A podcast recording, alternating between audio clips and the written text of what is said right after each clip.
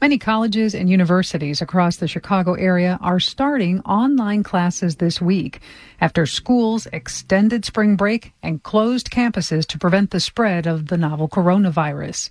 WBEZ's Kate McGee explores how the transition to remote learning is going.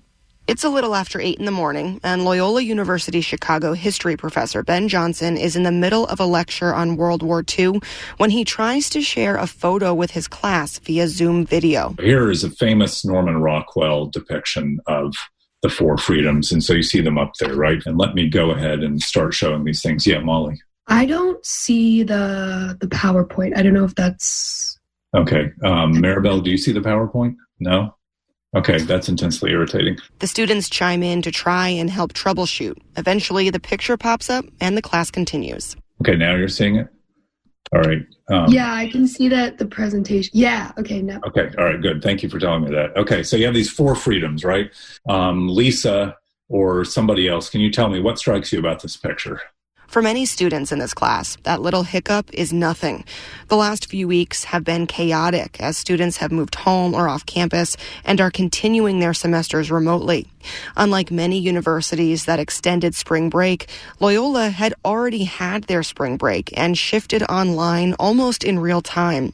Freshman Molly Sheehan says Professor Johnson's class has been a welcome constant. He is like the absolute pillar. He's done a really good job of trying to adjust but not completely change everything. Students say during these confusing times, they're craving routine and clarity from their professors. There's no such thing as too many emails.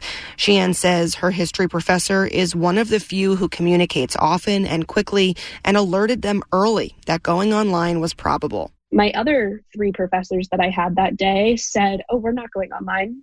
That's ridiculous. It was the last time I ever saw them. For professors who have gone online, some are holding live Zoom video classes at the same time and day as their in person classes. Others are recording lectures and posting them, shifting to online discussion boards for class conversation. Hello, everybody in Humanities 107. Good to see all of you again. Well, I, of course, cannot see you, but you can see and hear from me at this moment. That's Alex Bean, a film professor at Harold Washington College, one of the city colleges of Chicago. His main goal is to remain flexible.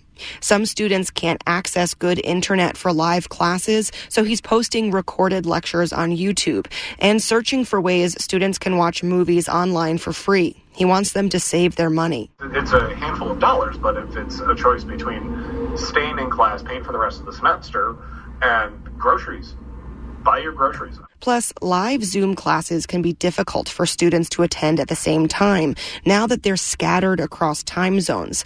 But recorded video lectures can be tough too, especially for hands on classes like nursing labs, says Loyola senior Emily Slimko. I can't even see what they're doing because the nurse that's doing it is over the dummy and you can't see everything that she's doing. But she's like saying like, "Oh, I'm doing this," and I'm like, "Well, I can't see you actually. Like, what are you doing?" On top of all of this, students say it's very difficult to motivate themselves to do schoolwork from their homes.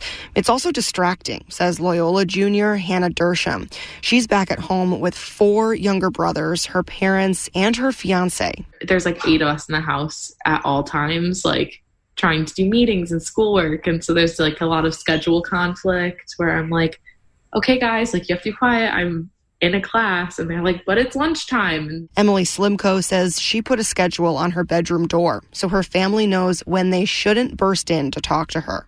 By the end of Professor Ben Johnson's history class, the students have not only heard the lecture and asked questions, but he's shown more pictures and even had students watch video clips through Zoom. So let's go to share screen here, see if this works a little bit better. No nation can progress with such ideas. Molly Sheehan says her favorite part is seeing everyone's faces. Being able to see Professor Johnson, being able to see the other people in my class, and hear our voices and talk about stuff like we used to before this happened. It's just like, it's almost like a comfort also during times of such turmoil. Kate McGee, WBEZ News.